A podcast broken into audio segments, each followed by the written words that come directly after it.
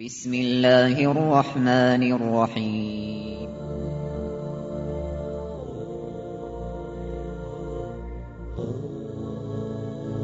الرحمن العزيز الرحيم القوي السلام الكريم العظيم البصير العليم الحكيم الجبار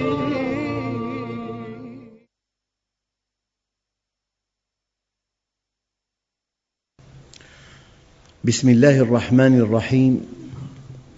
الحمد لله رب العالمين والصلاة والسلام على سيدنا محمد الصادق الوعد الأمين. اللهم أخرجنا من ظلمات الجهل والوهم إلى أنوار المعرفة والعلم ومن وحول الشهوات إلى جنات القربات. أيها الإخوة الأكارم مع اسم جديد من أسماء الله الحسنى والاسم اليوم التواب. هذا الاسم ورد في القرآن الكريم في ستة مواضع معرفا بأل كما في قوله تعالى فتلقى آدم من ربه كلمات فتاب عليه إنه هو التواب الرحيم. وقد ورد أيضا في خمسة مواضع منونا كما في قوله تعالى ولولا فضل الله عليكم ورحمته وأن الله تواب حكيم. أيها الإخوة الله عز وجل يقول والله يريد أن يتوب عليكم. ويريد الذين يتبعون الشهوات أن تميلوا ميلا عظيما. وقد قال العلماء ما أمرنا الله أن نتوب إليه إلا ليتوب علينا وما أمرنا أن نستغفره إلا ليغفر لنا. وما أمرنا أن نسأله إلا ليعطينا. وما أمرنا أن ندعوه إلا ليستجيب لنا. أما في السنة فعند الترمذي وابن ماجه من حديث عبد الله بن عمر رضي الله عنهما أن النبي صلى الله عليه وسلم كان يدعو ويقول رب اغفر لي وتب علي إنك أنت التواب الغفور. أيها الإخوة التواب في اللغة من صيغ المبالغة وصيغ المبالغة إذا اتصلت بأسماء الله الحسنى فتعني الكم والنوع. يعني يغفر جميع الذنوب كماً. ويغفر أكبر الذنوب نوعاً. تواب تائب وتواب صيغة مبالغة على وزن فعال. يغفر كل الذنوب مهما كثرت ويغفر كل الذنوب مهما عظمت. مهما كثرت ومهما عظمت. الفعل تاب يتوب توبا وتوبة. تاب فعل ماضي يتوب مضارع توبا مصدر وتوبة. أما تعريف التوبة اللغوي فهو الرجوع عن الشيء إلى غيره. رجع عن هذا العمل إلى عمل آخر. هذا معنى التوبة اللغوي. بل هو ترك الذنب على أجمل وجه وهو أبلغ وجه من وجوه الاعتذار. أعلى مستوى من الاعتذار أن تتوب. الاعتذار على أوجه ثلاثة لا رابع لها.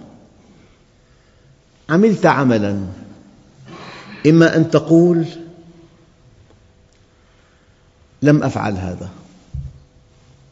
هذا اعتذار. الرواية التي بلغتك ليست صحيحة. لم أفعل هذا. من هنا قال الله عز وجل يا أيها الذين آمنوا إن جاءكم فاسق بنبأ فتبينوا.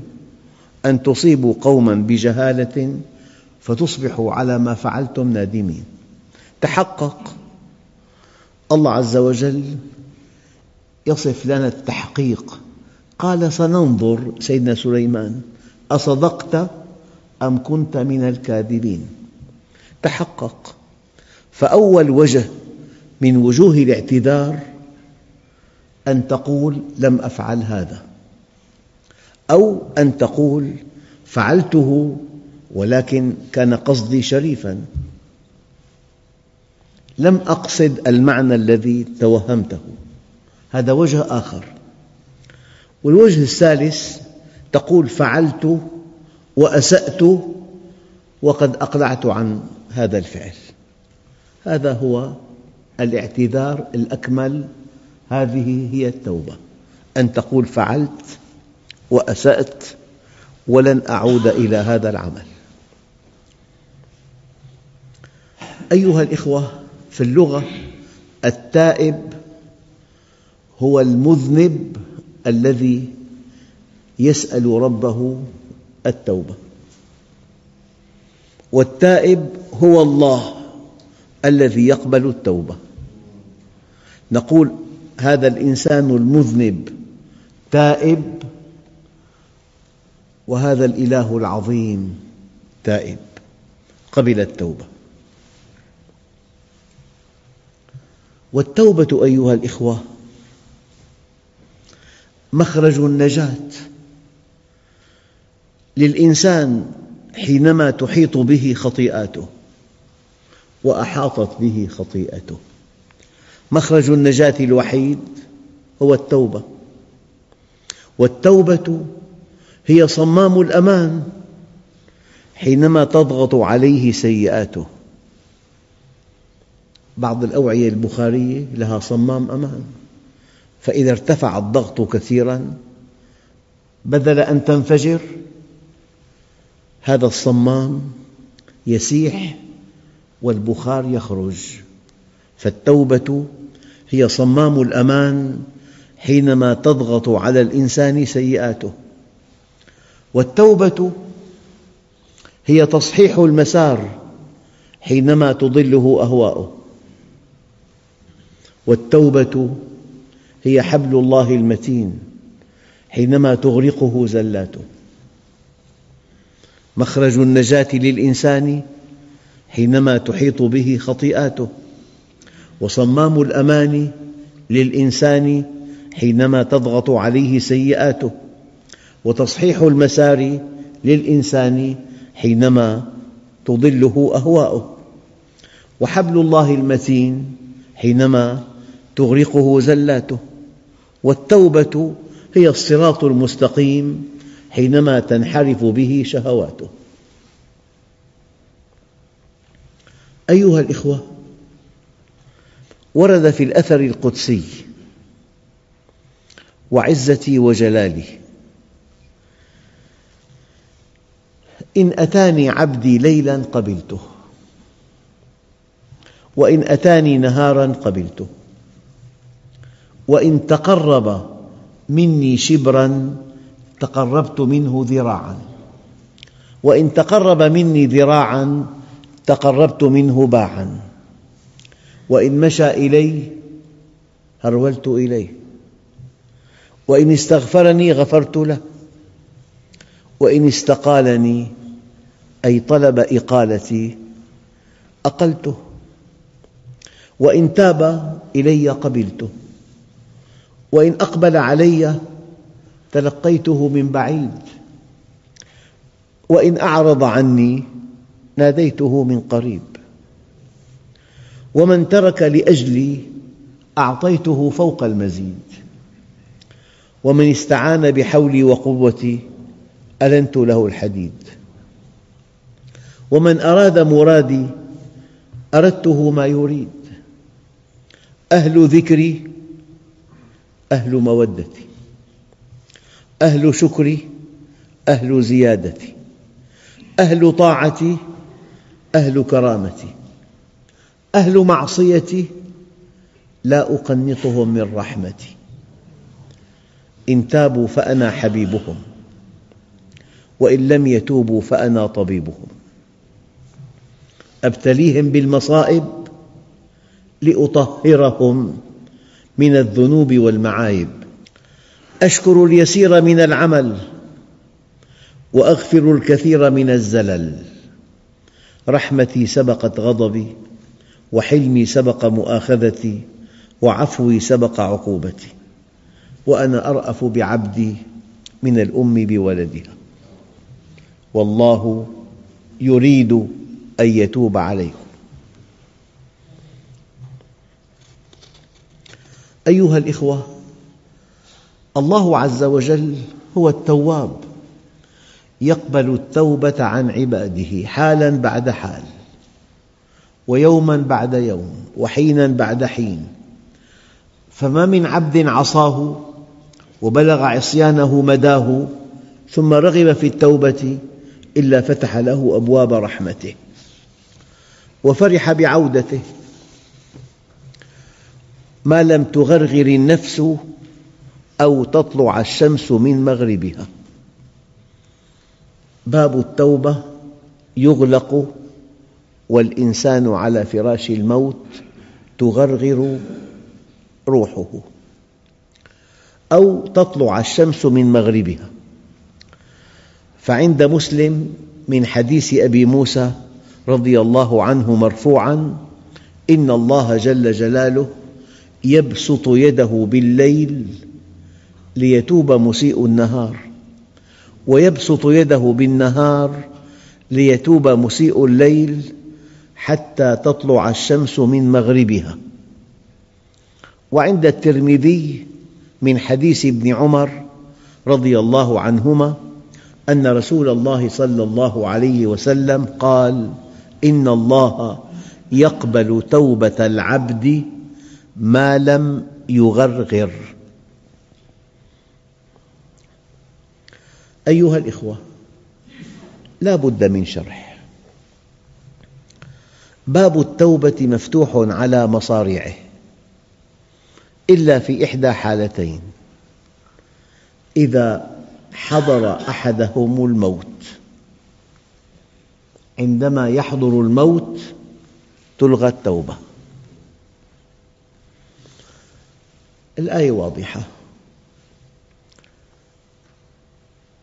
وليست التوبة حتى إذا حضر أحدهم الموت قال إني تبت الآن. في هذه الحالة يغلق باب التوبة. أما يغلق باب التوبة إذا طلعت الشمس من مغربها طلوع الشمس من مغربها من أشراط الساعة. لكن هذا المعنى قد يفهم بشكل موسع وقد يفهم بشكل ضيق. يعني الله أعلم كيف تطلع الشمس من مغربها. لكن بالمعنى الموسع حينما نرى أن العلم كله في الغرب وأن الحضارة كلها في الغرب وأن الأخلاق كلها في الغرب وكل شيء يفعله الغرب هو الكمال.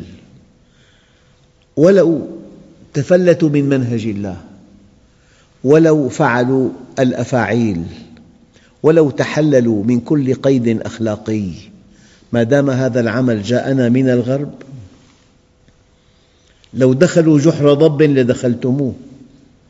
حينما لا نأبه لديننا ولا نهتم بقيمنا ولا نعظم إسلامنا ولا نقدس وحي ربنا وحينما نزدري أنفسنا ونرى الغرب القوي الغني الذكي هو الحضارة هو التقدم هو الأخلاق. هو القيم هذا مما يفهم من طلوع الشمس من مغربها. لماذا يتوب؟ دينه كله ليس قانعا به. أمته كلها ليس قانعا بها. حضارته كلها ليس مؤمنا بها.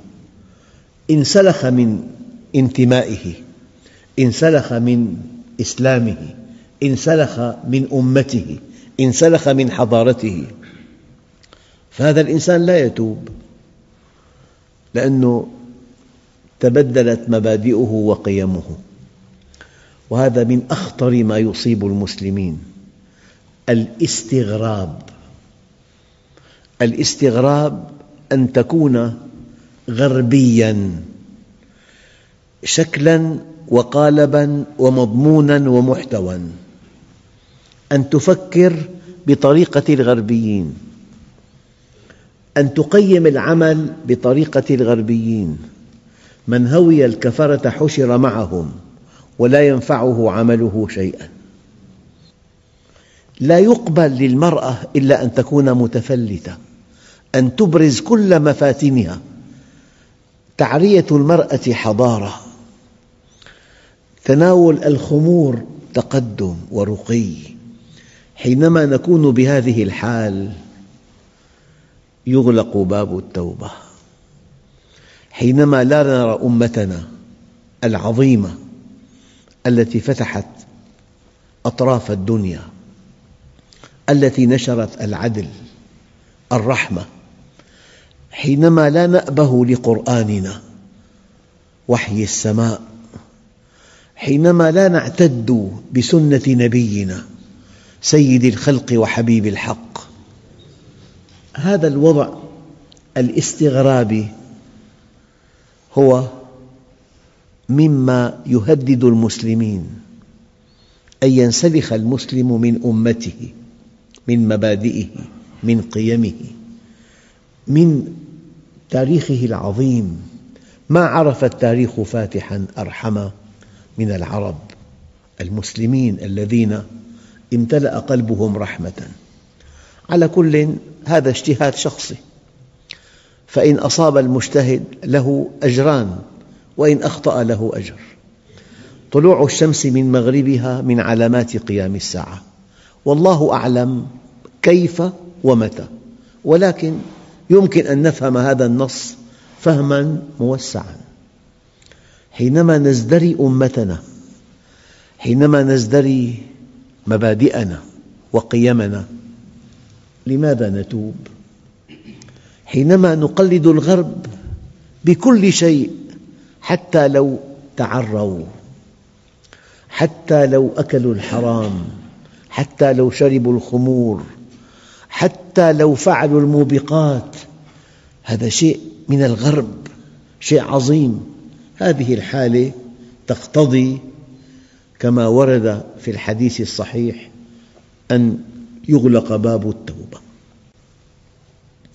أيها الإخوة قال تعالى عن الذين تابوا وأصلحوا وعملوا الصالحات قال فأولئك يبدل الله سيئاتهم حسنات كيف؟ أيضا هذا فهم لهذه الآية. اجتهادي. كان بخيلاً بعد أن تاب إلى الله أصبح كريماً.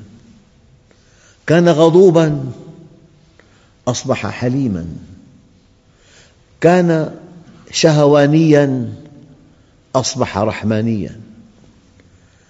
كان جاحداً صار منصفاً. فأولئك يبدل الله سيئاتهم حسنات. يعني ما لم تتبدل قيم الإنسان مئة وثمانين درجة فتوبته ليست صحيحة. توبة يعني إنسان أخذ اتجاها آخر. ما لم تقل زوجة التائب تغير لم يكن هكذا. كان غضوبا الآن حليم. كان بخيلا الآن كريم. فأولئك يبدل الله سيئاتهم حسنات. روى الترمذي من حديث أنس رضي الله عنه أن رسول الله صلى الله عليه وسلم يقول قال الله تعالى يا ابن آدم إنك ما دعوتني ورجوتني غفرت لك على ما كان فيك ولا أبالي. يا ابن آدم لو بلغت ذنوبك عنان السماء ثم استغفرتني غفرت لك ولا أبالي. يا ابن آدم إنك لو أتيتني بقراب الأرض خطايا ثم لقيتني لا تشرك بي شيئا لأتيتك بقرابها مغفرة. بل إن في بعض الأحاديث لله أشد فرحاً بتوبة أحدكم من أحدكم بضالته إذا وجدها. وفي رواية ثانية لله أفرح بتوبة عبده من الضال الواجد. ضيع شيء ثمين جدا. والعقيم الوالد بعد عشر سنوات جاءه مولود. ومن الظمآن الوارد كاد يموت عطشا في الصحراء ثم رأى الماء. لله أفرح بتوبة عبده من الضال الواجد والعقيم الوالد والظمآن الوارد. بل إن النبي عليه الصلاة والسلام حدثنا عن قصة عبر بها عن فرح الله بتوبة عبده. فذكر أن أعرابياً ركب ناقته وعليها طعامه وشرابه ليقطع بها الصحراء. أدركه التعب فجلس ليستريح. فلما أفاق من استراحته لم يجد الناقة. فأيقن بالهلاك. بكى بكاء مرا. من شدة البكاء أخذته سنة ثانية من النوم. فلما استيقظ رأى الناقة أمامه. من شدة الفرح اختل توازنه وقال كلمة الكفر. قال يا ربي أنا ربك وأنت عبدي. يقول عليه الصلاة والسلام لله أفرح بتوبة عبده من هذا البدوي بناقته. صورة متحركة تؤكد فرح الله بتوبة عبده.